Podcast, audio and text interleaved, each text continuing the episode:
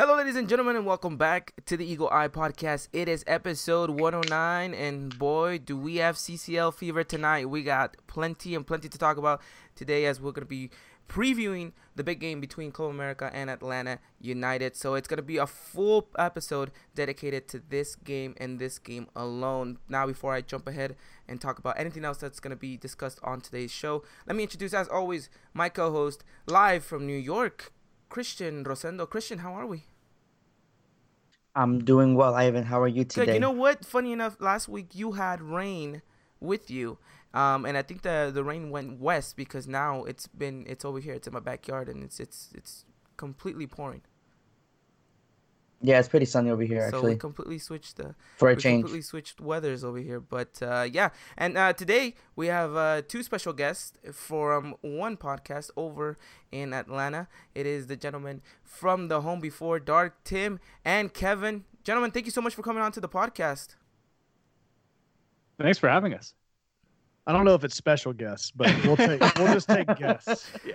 Don't set the bar too high. you've already ruined this entire thing. No, I I, I, Kevin's got anxiety. I think special so. is is adequate because we don't get much MLS uh MLS over here on our side of things. You know, obviously to all everything being Liga MX, but uh, no, it- it's it's fun and and funny fun fact for those of you don't know this, uh, it's not the first time that these two podcasts collaborate. Um, last uh, last season in the Campeones Cup, we met uh, and and we did a special edition podcast in which uh we it was off camera. It, it was all pre-recorded, and uh, you know we we got the chance to talk then, and uh, we're excited to do the same now. That's the only reason why we, we agreed to do it a second time is because the result was favorable afterwards. So I figured we'd do yeah, well, no, think about it now. Maybe, uh, maybe we set ourselves up for failure in this one. yeah, that was a that was a heck of a game though Oh, because yeah. It was. it- the crazy thing too it was one of the most interesting experiences that I, I don't want to speak for Kevin, but that I definitely have had at Mercedes-Benz Stadium because we have you know after this past weekend against Cincinnati we have the top 10 attendance records in MLS and then to come into a big game for a trophy and to see the mustard and ketchup split in that stadium it, was it was 50-50 It- Club America and, and Atlanta United fans. Aside from MLS Cup and a couple other standout games, that Campeones Cup last year was one of those standouts. It was for wild. Sure. I mean, just the crowd experience in general was just so different than any other Atlanta United match that we had been a part of because the fan base was so split and you could feel the excitement around the stadium back and forth and it just like I feel like everybody was riling up the other fan base because everyone was so invested in it. It wasn't just a one-sided affair. It was it was really great, and the game was great too. So. No, yeah, it was. I mean, five goals in, in the match that uh, you know it promised to be exciting, and it definitely did. I mean, you saw red cards, um, late drama, everything was kind of you know put out in, in on that pitch, and uh, hopefully we uh, we get to see some of the same uh, you know same results over here, but hopefully in uh, on a different side of uh, of the spectrum. So uh, we'll. It will be interesting to see how things go, but no, you guys are right. You know how the how fate ha- has dealt its hand, so that these two teams see each other again in uh, in a competition that is uh you know fairly new to your your guys' club, correct? Yeah, this will be our second year in in CCL. Uh, I think from the first, I'm trying to think. It was a weird. There was a weird qualifying cycle that happened whenever we first came into MLS. That really kind of threw things for a loop. But yeah, it's it's been interesting. It's the fact that we only get four weeks of preseason or whatever it is to warm up for uh, CCL while you guys are mid-season or not mid-season, but um, I mean, you guys were probably six, seven weeks into the season, right? Whenever camp Yeah. or whenever the CCL started, and Mhm. Yeah, it's it's been hard hard to adjust to, but at the same time, like just setting our expectations for it. Yeah. we haven't done too poorly though. No, we'll we'll see. I mean, it's tough to gauge like what to expect really because it is just Atlanta United's second year, and let's be honest, MLS teams haven't had a whole lot of success in CCL in general. So I think we're all really trying to feel out not just what the expectations are for Atlanta United going into CCL play, but also you know how does MLS sort of raise the bar and their caliber of play and so far, aside from uh, Montreal, who doesn't seem to be in a favorable position right now, at least last we checked, they were down two one. But um, you know, going into the quarterfinals, I think MLS had what three or four teams.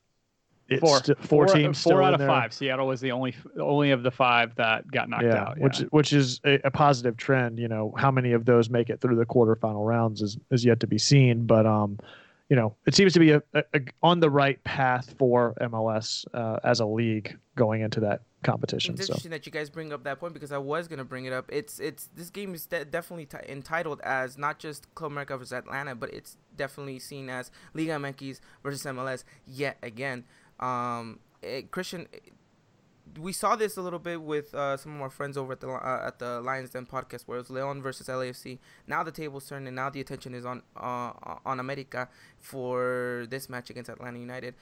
Do you really see this game being being just that Liga MX versus MLS, or do you think there's more to this?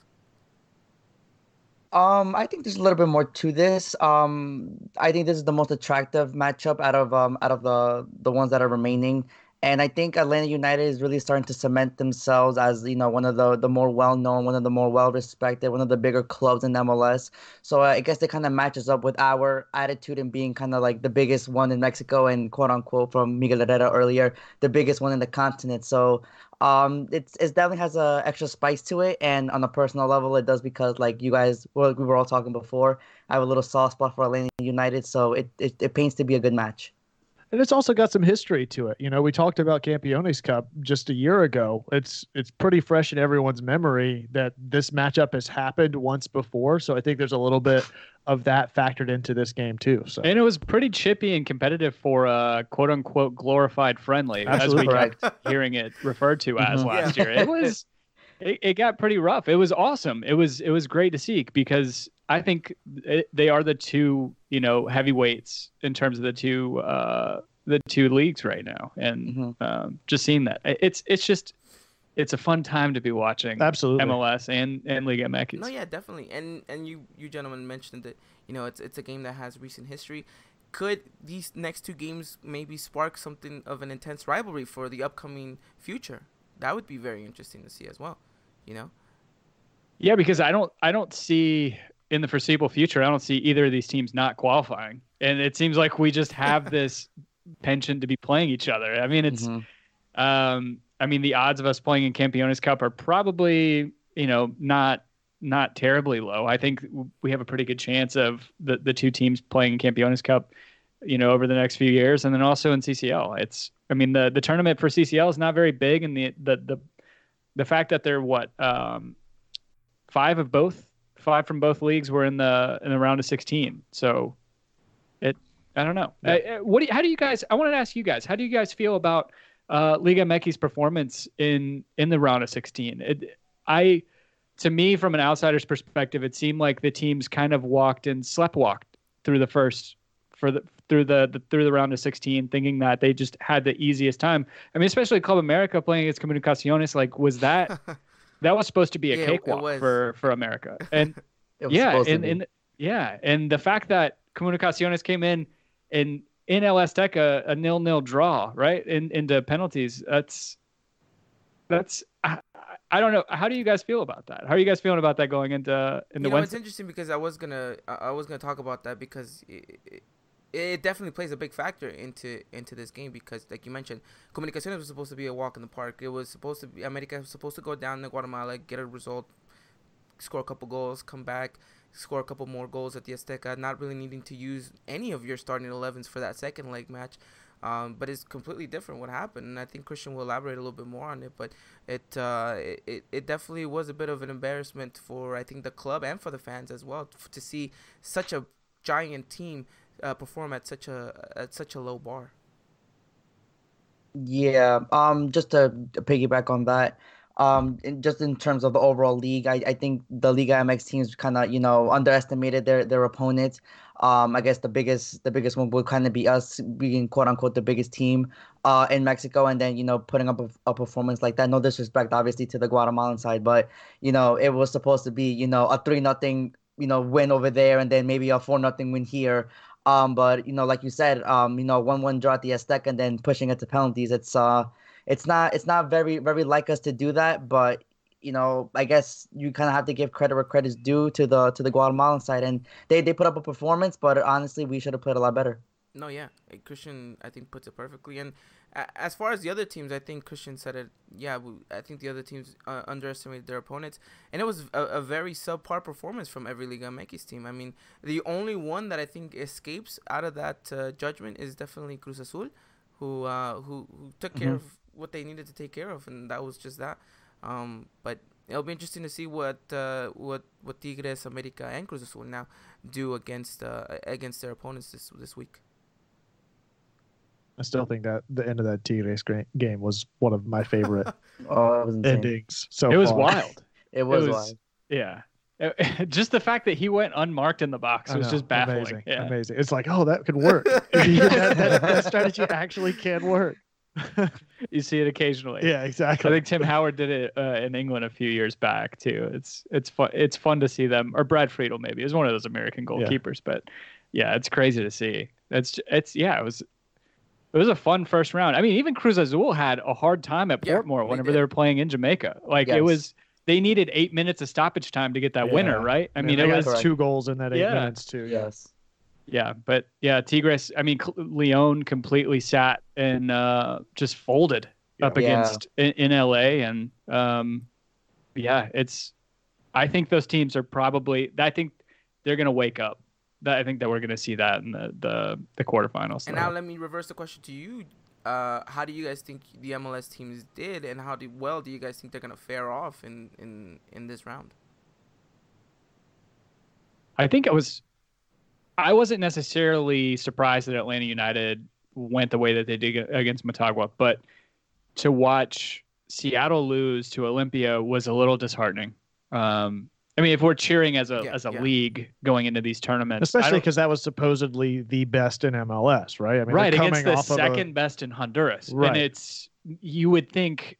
Granted, we've talked about it. They, I think they kind of got. Um, I don't know. The, the the referees should have done their job in the first match with Olimpia, and that's that match should have ended two 0 at least. But um, Montreal was surprising coming out of the first round. Um, LAFC looked very scary in the second round. We, we see that they're kind of flash in the pan or the streaky team. I don't know if that's the best way to describe it, but they look scary at times and then they look scared at times. Like yeah. Mm-hmm. the them giving the goals they gave up against Philly this past weekend, but being able to bounce back. They're a team that's definitely capable, I think, of making a deep run. But um, and then NYCFC, um, they look good too. I I, but then they look so terrible in league play. Yeah. Like that's the thing. They're at the bottom of the table right now in MLS, and they're kind of taking the Toronto approach, it seems like, where they're just all in on CCL and, and getting some results. So we'll see and very very interesting. Well, let's jump right into the game that Christian said everyone's gonna be talking about and everyone's already uh, anxious to watch, and that is Club America versus Atlanta United. So America have home field advantage for the first leg. That game is gonna be live tomorrow at uh, 7:30 p.m. Pacific time, uh, 9:30 Central. 10:30 Eastern. Uh, you guys can watch that over on uh, TUDN. And for English, I believe it's gonna be Fox Sports, correct? Yes. Yes. Man, how do you guys deal with the especially Christian. Like, how do you deal with the late kickoff times? It's yeah. Listen, I think I'm probably in the mi- in the minority when I say that I love the late kickoff oh, times. Oh, I love the I love the nine o'clock. I love the ten o'clock kickoff times. I don't know. I don't know what it what it what's a, what about it. You know, just like gets me a little bit more uh, more excited for the match. But um, you know, I really don't mind the 10:30 kickoff the man time. Is a night owl. it's not 10:30 kickoff. It's 10:30 start time, which means they won't start until 11. just... That's true. My God. my couch is too comfortable to be on that late at night, because, especially on a work night. I'm gonna, yeah. I'm gonna wake up at 2 a.m. not having brushed my teeth, and I'm yeah. scrambling to get to exactly, work. Exactly. Exactly. Yeah, it's it's it's a late game, uh, but it should definitely paint to be an interesting one. Um, Christian, how vital is it to America to have had home field advantage for this game, seeing how things have been. Giving a quick recap of America's uh, past couple of games, you saw them struggle to get a result away at Pumas after you know having the result in their hands, and then you take it a step back a week further, and it was the Comunicaciones matches that you know had to go to penalties, and of course the poor and terrible result that was the game against Necaxa at home, where you ended up down two men and then conceding three goals.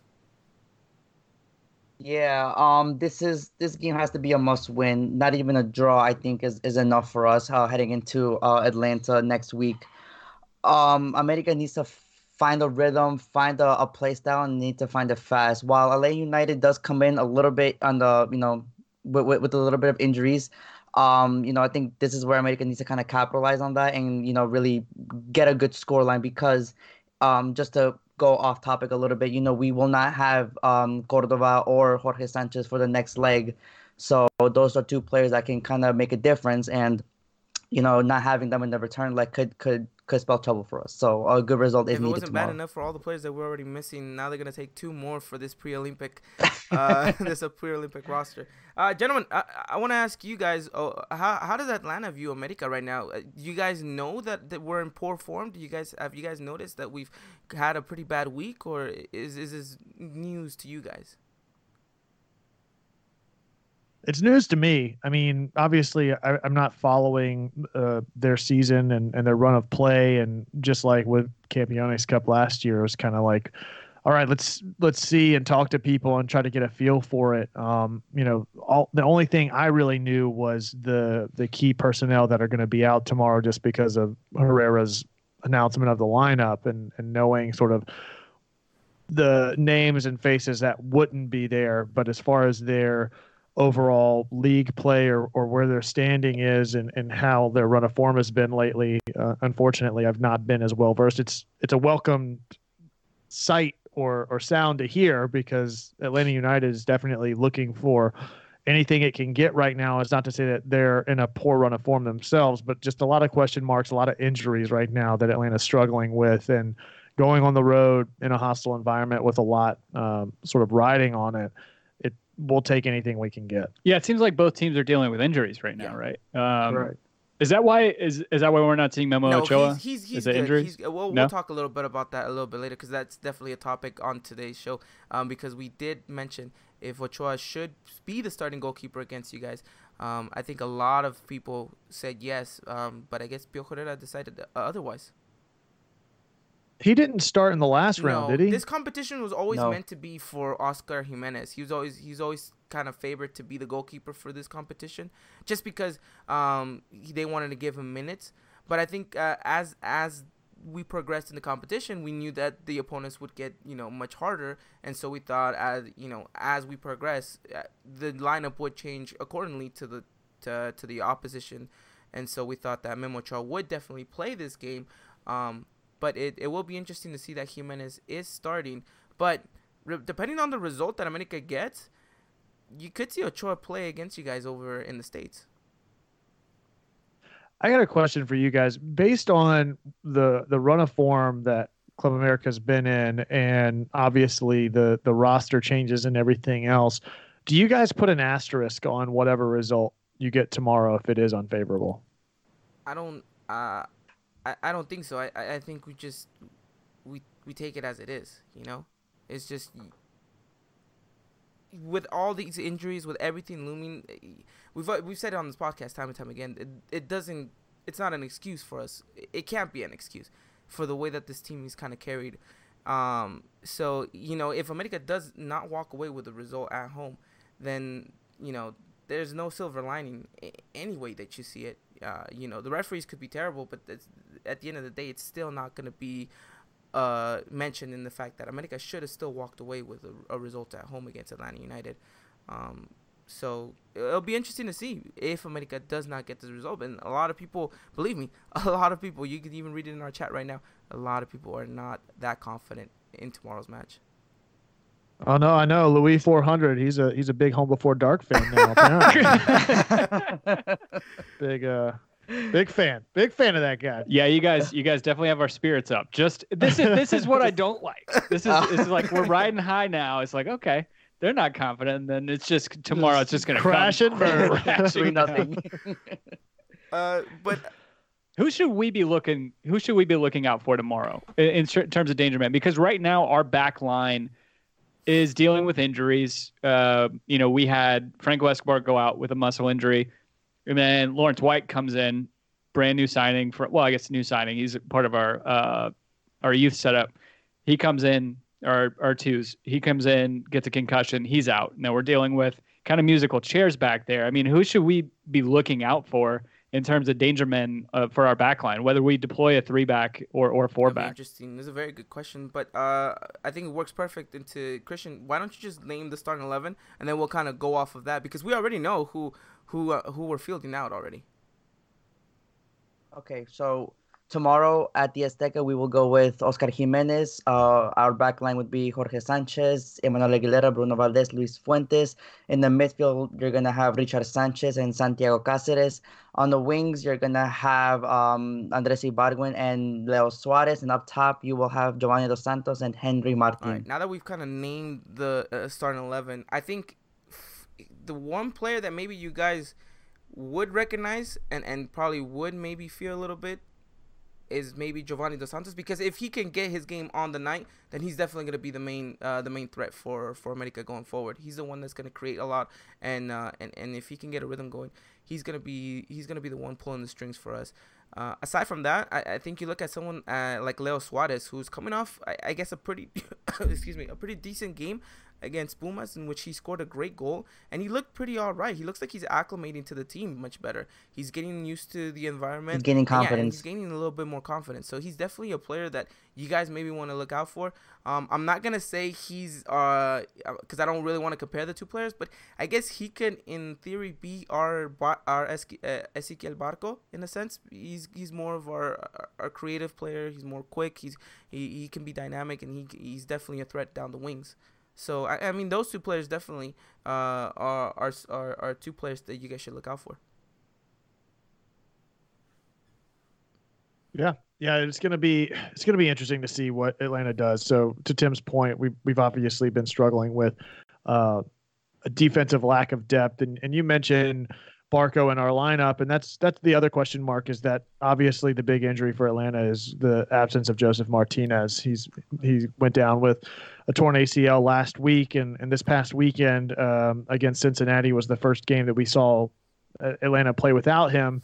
It ends up kind of going the same way as our previous week's matchup against Nashville, where we have the same two players scoring goals, and you see Barco consistently finding space and, and, and creating opportunities, along with Pity Martinez, who had a less than stellar year last year and, and, maybe didn't perform to the expectations that you hoped he would, but uh, seems to be coming into his own. What what I think Frank DeBoer really needs to roll out tomorrow, considering the circumstances, is do we see Jeff Larentowicz get the start? Considering yes, what happened, considering that winner that he had exactly. against uh, Club America in, exactly. Campeones Cup. Um, yeah, it's it's musical chairs, and and it's kind of um, kind of a crapshoot for us in terms of what formation that we see go out there too. It's interesting, um, because I, I remember last time we talked to him, uh, we had just told you too that uh, Piojo had just had given the lineups that day where that we recorded as well. Um, and you thought, well, does he does does he do this on purpose? Is is, is there a reason why he he announces the starting eleven? Uh, and our answers to this day is still the same. Um, we have no idea why he gives away his starting eleven. we don't. We really don't. But I guess he, he's just. I, I, don't know if it's confidence. I just. I honestly don't know what it can be. But uh, that that. I hope he never changes. He never will. Yeah. He's easy. he is yeah, a gem. No, yeah, he is. He, he is an absolute gem. Still one of my favorite gifts is that one of him from going World Super Cup, Saiyan, going lighting up on the side of the field. Yeah. Um but now it's interesting because okay, you guys know how we're going now. You guys know how we're lining up, and from the sounds of what you're telling me, there's a lot of question marks in your guys' starting eleven for tomorrow.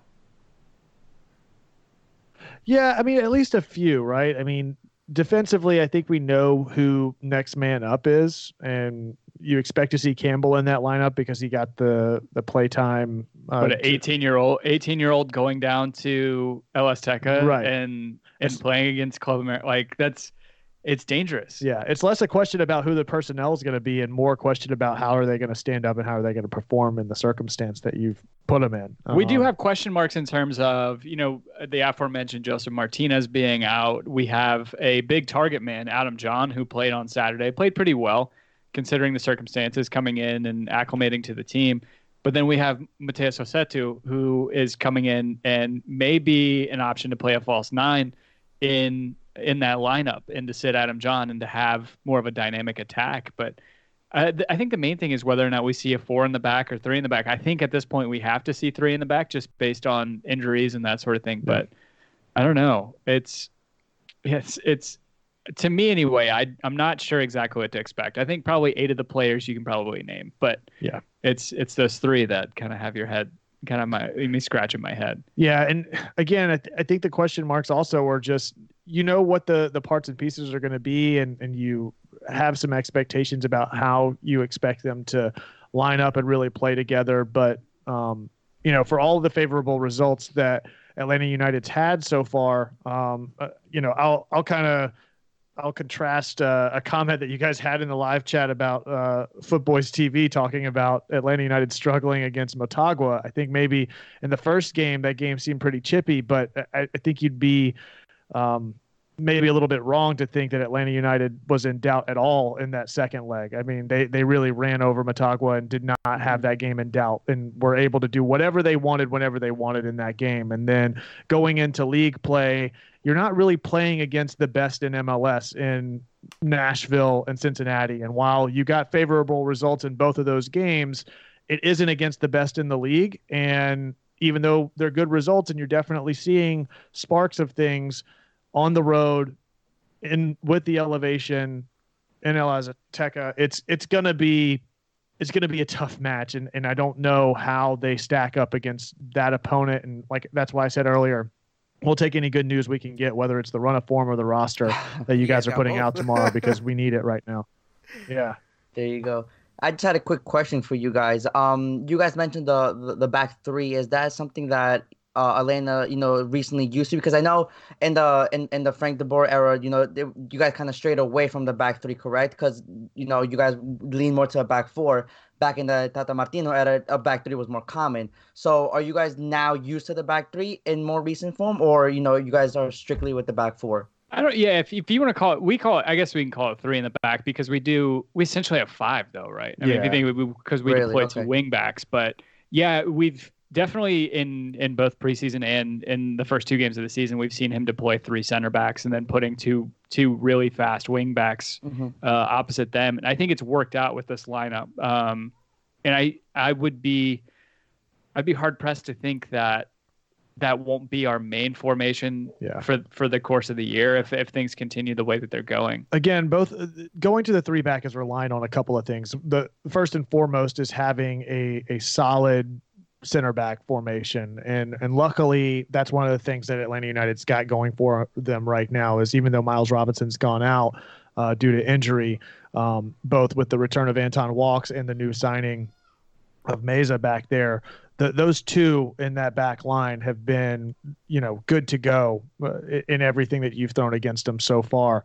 Uh, Mulraney has been a, a great addition. Brooks Lennon, I mean, every bit of pace and, and speed on the right side of the field that Franco Escobar provides and is able to get up and down laterally on that side of the field. Again, it's just it's wondering where that that other position comes in, how Campbell fares based on what you're kind of putting on his shoulders and what those expectations are for him, or is it the the youth and, and George Bello? Does he come back from injury? We we saw him play last year in CCL, and, and he's been struggling with injuries. A, young guy, but has a lot of promise on the left side of the uh, left side of that back line. So it'll be interesting to see what happens. Um, but the three back again with the speed and the talent that you've got in Mulraney and, and Brooks Lennon, and, and how your midfield drops back with Eric Remedi or whoever else is dropping back to cover. Um, that's that's what I think we would expect to see right now. Interesting.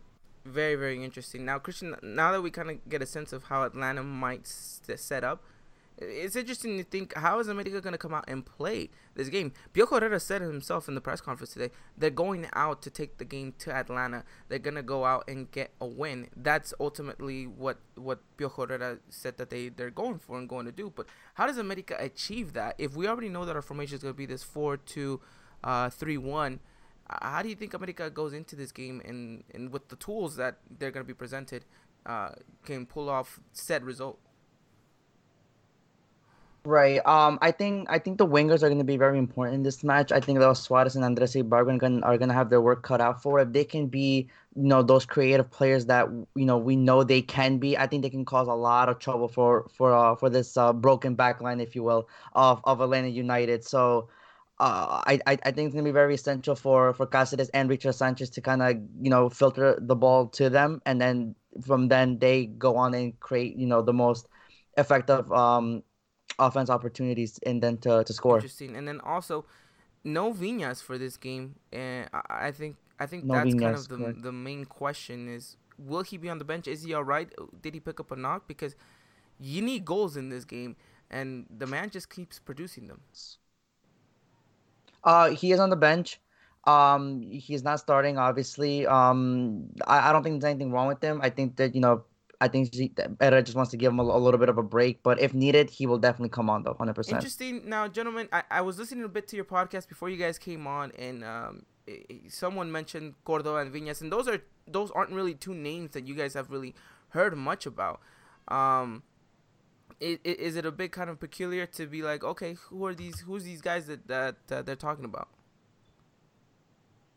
For me, that's every name that you guys have said all show. I'm just gonna be completely honest here. aside as uh, aside from Santos and, and Ochoa, I mean, there's really my my knowledge uh, of Club America in general is is very limited, and it, it definitely comes parceled out in a couple of days or hours in this case before we end up playing you guys. So. Yeah, I'm in the same boat. But is it I guess it's probably like us talking about Fernando Meza or you know, Actually, Anto- we, we know we know about Meza though because he played on the Yes. correct? Yes. yeah. Okay, okay, okay, okay. He is. Well, maybe he- maybe then Brooks Lennon or or Jake Mulraney. Maybe those are better. yeah, those are two better names I have no idea about. Yeah, you're correct about that. you know, everybody knows about the the Barco, Pitti, Yeah, the Josef yeah. Martinez, but again, it's those other players that yeah. y- y- One name that I was expecting to see, maybe just because I haven't been following Club America, but uh, Roger Martinez. Yes. So he'll On the be on the bench. bench. He's he recently just got the green light to play again for us. Um, there was a whole scandal uh, that he wanted to leave the team, and because he wanted to leave the team, and his agent was forcing to be uh, to leave the team, um, our owner said, "Okay, then uh, you can leave the team if you want, but you're not playing. If you if you don't get your transfer done, then I'm sorry, but you're not gonna see any minutes whatsoever." Um, and I guess the only the only way he could come back to the team uh, was one, of course, he had to apologize, and two, if the team was in dire need of players. And seeing as how we are dropping like flies left, right, and center, um, this is one of those emergencies in which he was recalled and called back. Um, but I mean, Roger Martinez is probably still in preseason mode because he he does not look like he's ready to go the full ninety. Yes. Because he was a starter yes, last he year. was. right? He was. He had he had quite the Was. impressive game Okay. against you guys. Um, Yeah, he absolutely did. That's why I was expecting to see that name on there, but I didn't know about the about him being sat and all that. So Mhm. we we we've we have quite the quite the roundabouts going on over there in Mexico right now for uh, within this team. But uh, aside from everything that's happening off the pitch, I think on the pitch, uh, you know, we're presenting the best possible eleven. I think maybe the only thing uh, you could add to that is probably Ochoa and Ned and and probably Viñas up top with uh, with either Henry um, out on the bench or, or alongside him. So sh- should be interesting to see. Um, what is uh, what is the one way you guys think Atlanta United is gonna come into this game? Do you guys think they're gonna be a little bit more, kind of, you know, sitting back, soaking up the pressure? Do you guys think they're gonna take the game to America for the first opening minutes and then kind of see where they're, you know, fatiguing out around what minute because of the altitude? Because of course we do know that's gonna play a big part, uh, as as Yeah. as these games always tend to do. Uh, I'm interested to hear how do you guys think Atlanta will approach this game in the pitch? I'm- probably wrong as I am most of the time, but I, I don't think that Atlanta's built right now defensively to sit back and weather the storm. I think that they have enough playmakers up top, regardless of what lineup gets brought out. Um, whether um, Rossetto's starting or Adam Jahn or whoever up top, you can you can bet that Hyndman, Barco, and Pity are going to be starting. Um, most likely Brooks Lennon and Jake Mulraney and Remedi. And so I think with the the firepower and the ability you have to possess and and distribute from the midfield to create opportunities, that would be what I expect to see. I don't think that we're going to see a whole lot of sitting back and and trying to weather the storm and take pressure and just hunker down for for the away leg. I think Atlanta, if they expect to get a result and, and to get an away goal, they have to get America on their back foot early and often. And um, you know, I think that maybe some of the tactics that were employed this past week spoke to that, where Atlanta was playing a lot of long balls from the back line with Wyke and and the other. So if I was going into this match, that's what I would do. Uh, Tim, what do you think? Yeah, I'm probably the same in, in the same boat. I, I, don't think this team in our four years has ever been built to park the bus or to to get a result that way. Um, especially playing three in the back with with two wingbacks. I don't expect that to be some sort of defensive no. measure or some sort of park the bus situation. I, I I kind of like the call for the for the direct play. It depends though to me whether or not Adam Jahn plays or if Rossetto's playing up front. Um, if you see those long balls being played from the back. One say one thing I will say under Frank De Boer's tutelage is that even in a defensive a defensively structured back line that that wants to you know quote unquote park the bus or weather the storm. We've seen an atlanta team over the past two years and this year specifically regardless of who's in that back line they're comfortable possessing the ball and distributing on the defensive side of the ball without just clearing it out consistently. So i could see some of that taking place. Maybe if america is not coming as far forward uh, to try to draw them past that midfield line. Again, that's what we saw this past weekend. So I, I, think there's a couple of different ways it could go. But again, I think somebody in the, the live chat mentioned I think it's going to be Pity's show this weekend or tomorrow night rather. Um, Pity and Barco show.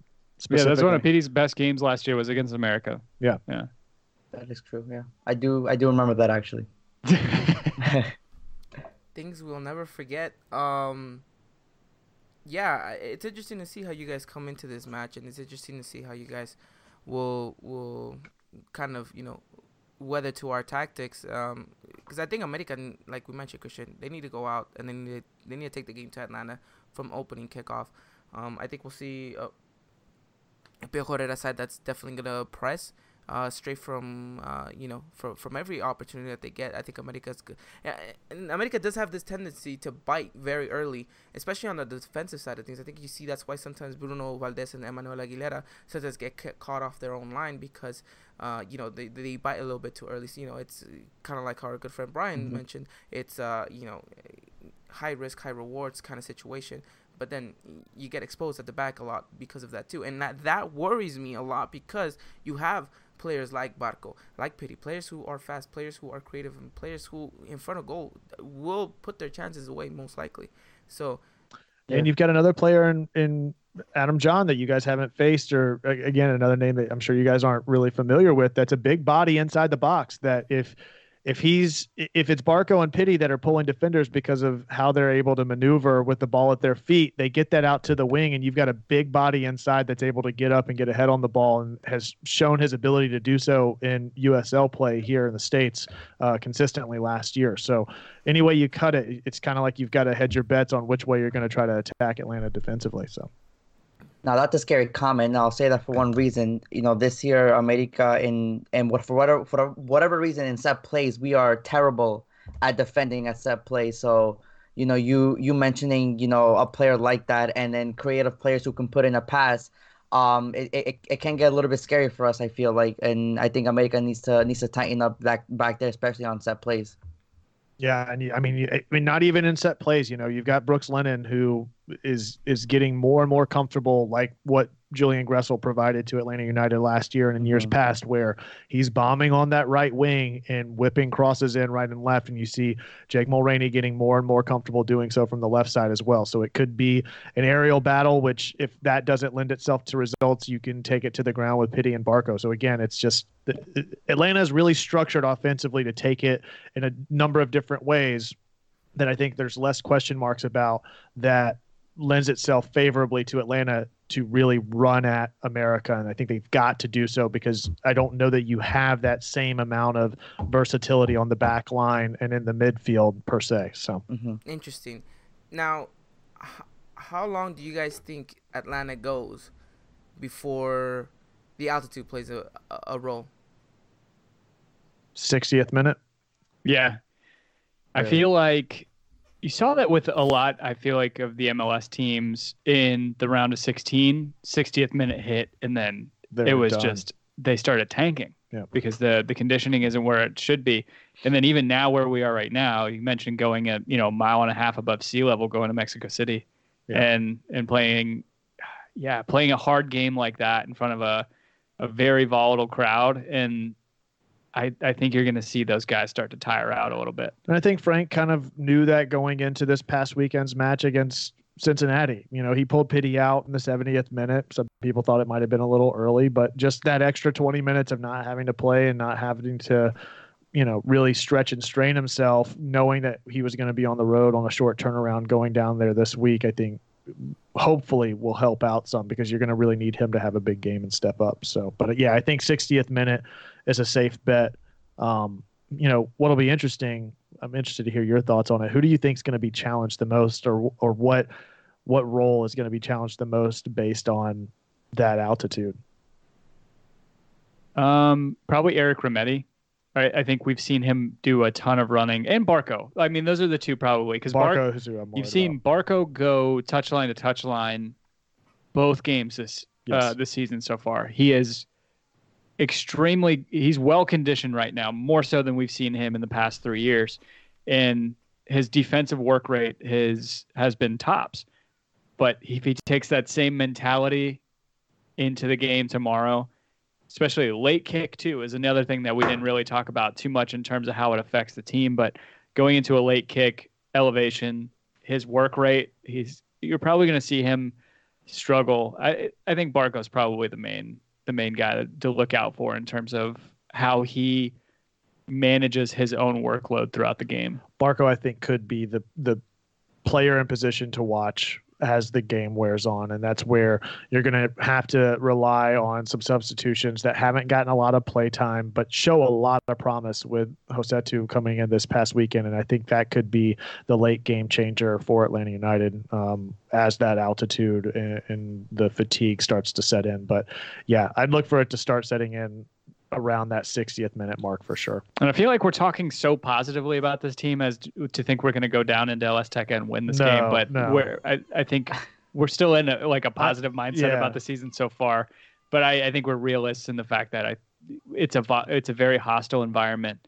Um, the elevation, just going and playing against a a, a very high caliber team in, in Club America is it's going to be a big challenge. Yeah, I think on our show I call. I I mean, this week going into this match, I'm thinking a, a two-one America win. Um, but I think Atlanta could squeak one in, but I don't know that they necessarily go down there and pull a draw or even a win for that matter. Interesting, interesting. I'll get to that too because um, it, it's one of our favorite part of the sh- of, the podcast. It's prediction time. Uh, but Christian, one of the main reasons why I asked them about the altitude and how long they think the team can go, is I think this game's gonna be uh, one of those games in which Pio Herrera just wants this team to play and run the full 90 minutes, right? I mean, we should Yeah. have no excuse as to why we can't go the full 90, right?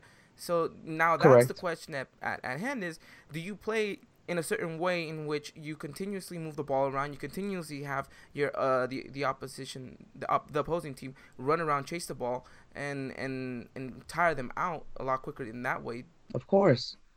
Yeah, of course. And that's why I look to players like Cáceres and Richard Sanchez to kind of do most of that ball movement and, you know, kind of guide uh, our our offense in a way.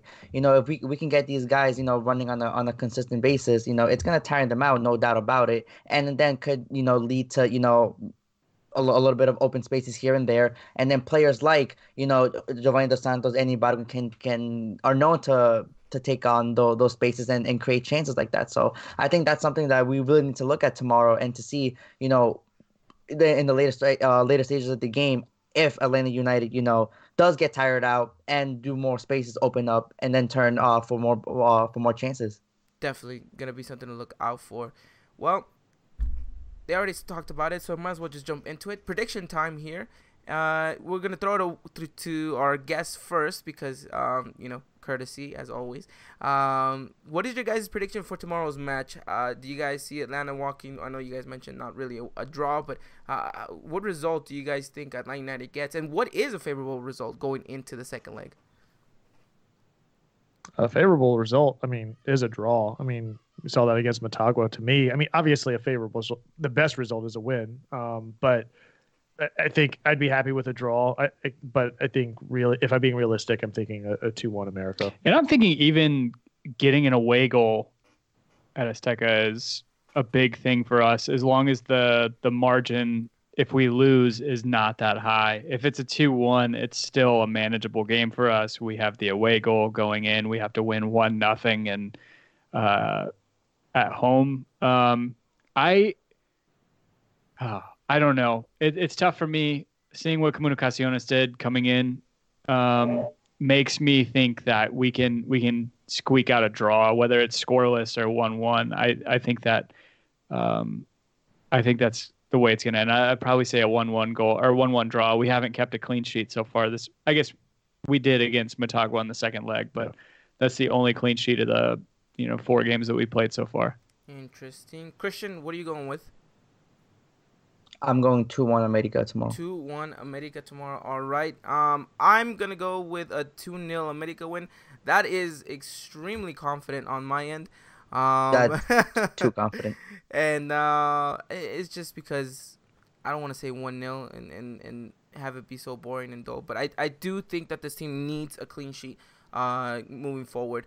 Um, they, they need a win, Christian, like you mentioned. And granted, a 2 0 win isn't, uh, you know, glamorous and, and it isn't like regarded as wow you had this such amazing game but it, it's something that the team can piggyback off because right after this we have a classico against cruz azul. So it, it's it's not Correct. like we have you know you have this game and then you take a little bit of a breather. No it's it's you have this game then you have to go up against the league leaders and then you have to go and travel away at atlanta. So the team needs something to to to build off of and a 2-0 i think would be mm-hmm. for, would be exactly what this team needs to go and uh, and start getting the results that they need to get. I think that's the most important part um, now, gentlemen, before we wrap up the show, um, I do want to ask you guys a very quick question. Now, this podcast sometimes can be very goalkeeper orientated, as you guys saw when we talk about Ochoa and we talk about Jimenez. Um, my question to you guys is, how safe of hands do you guys think you are in in Guzan? Oh, I have no problem with Guzan at the back. I have none at all. Yeah, neither do I. I mean, he has he, I, I, wouldn't call them gaffes. I mean, the goal that he gave up against Cincinnati, I think at first sight it looks like you know maybe it was his. He should have made a play for it, but looking back at it over and over, it's like that was a tough, like a tough goal um, or a tough shot. I I'm fine with him. Uh, I, at this point, he's one of the best keepers in MLS, and I think at this point, um, especially when you take into consideration that you know we have three DPS already in the outfield, I mean we can't spend that much more money on a on a goalkeeper at this point. Um, I mean I don't even know who's that much better than him in MLS. Andre Blake maybe, Sean Johnson up in NYC. Johnson, yeah. Um, Zach Steffen maybe. Zach Steffen's playing in Dusseldorf. Now, That's so, right. Yeah. I forgot he's gone now. Yeah. Uh, so yeah, I mean, MLS isn't very, um, very stacked with good, great keepers, but yeah, I, am good with Guzan. He still have he still has a few years left in him, and he's a veteran, right? I mean, that's that's another thing. It's like it's not just a matter of, of his hands inside the goal, but what he does on that back line, and and you really need that for everything that we talked about with the lack of depth and the personnel changes that you're going to be experiencing on the back line. You want somebody that's going to really command those players and, and, especially those young guys to make sure that they're stepping up and being in the positions that they need to be in so that you you have a more favorable approach uh, if somebody happens to have a breakaway so mm-hmm. and and the reason why I ask is because obviously he's been in this in this environment before he's faced off uh, against you know Mexico in the Azteca. So he's he has uh, you know kind of experience coming into this game. So and, and I, I really wished Ochoa would have started this game because then you kind of have this uh, the rivalry between you know Mexican national team, U.S. men's national team, you know two former uh, you know goalkeepers going at it. It, it, it just would have been a great narrative to kind of spin it off like that. But it, I I do like to ask the question because one, I, I am a goalkeeper myself, so you, whenever I do get the chance to talk about them, it, it is fun. But uh, yeah, I mean, it, it, it's interesting because, um, like like you mentioned, I think you, you you talk about MLS and goalkeepers and who is the best. I think Guzan is definitely, um, you know, in the top three in that conversation. So it should be interesting. Absolutely, should be interesting to see how they uh, they they fare up against each other. But that does it. Uh, I think we gave you guys as much of an in-depth preview as we could from both sides here. Uh, again, a reminder that game is tomorrow live at uh, TUDN and uh, Fox Sports at 7:30 uh, p.m., 9:30 Pacific, uh, 9:30 Central, uh, 10:30 Eastern, and uh, you guys can catch it. Ugh. All those games. yeah, uh, it, it is a work week and a school night for those of you guys who still have school the next day. Um, it that's if the coronavirus hasn't stopped uh, stopped your school from. I was just about to say that. yeah, you guys are so worried. You guys are worried about us and the altitude. What do you? How worried are you guys about coming to, to That'll be interesting to talk about next week when when uh, when we do preview that up. It definitely does. It is a conversation to be had. But um, yeah, you guys can follow all the live action uh, alongside with us over on Twitter at Resaca America US and over on Instagram at Resaca America underscore US. And uh, gentlemen, where can they find you guys over on Twitter? Uh, you can find us everywhere at Home Before Dark. That's before spelled B and the number four. And you guys can see it right there on your screens right now, the Home Before Dark podcast. Um, go have a listen. Great, great guys. And if for whatever reason you're an Atlanta fan and you don't know about them and now you do, uh, then you're very much welcome. Uh, yeah. They better know. Gentlemen, again, we want to thank you guys for coming on to today's show. It was a great uh, experience. It was great chatting up with you guys about this game.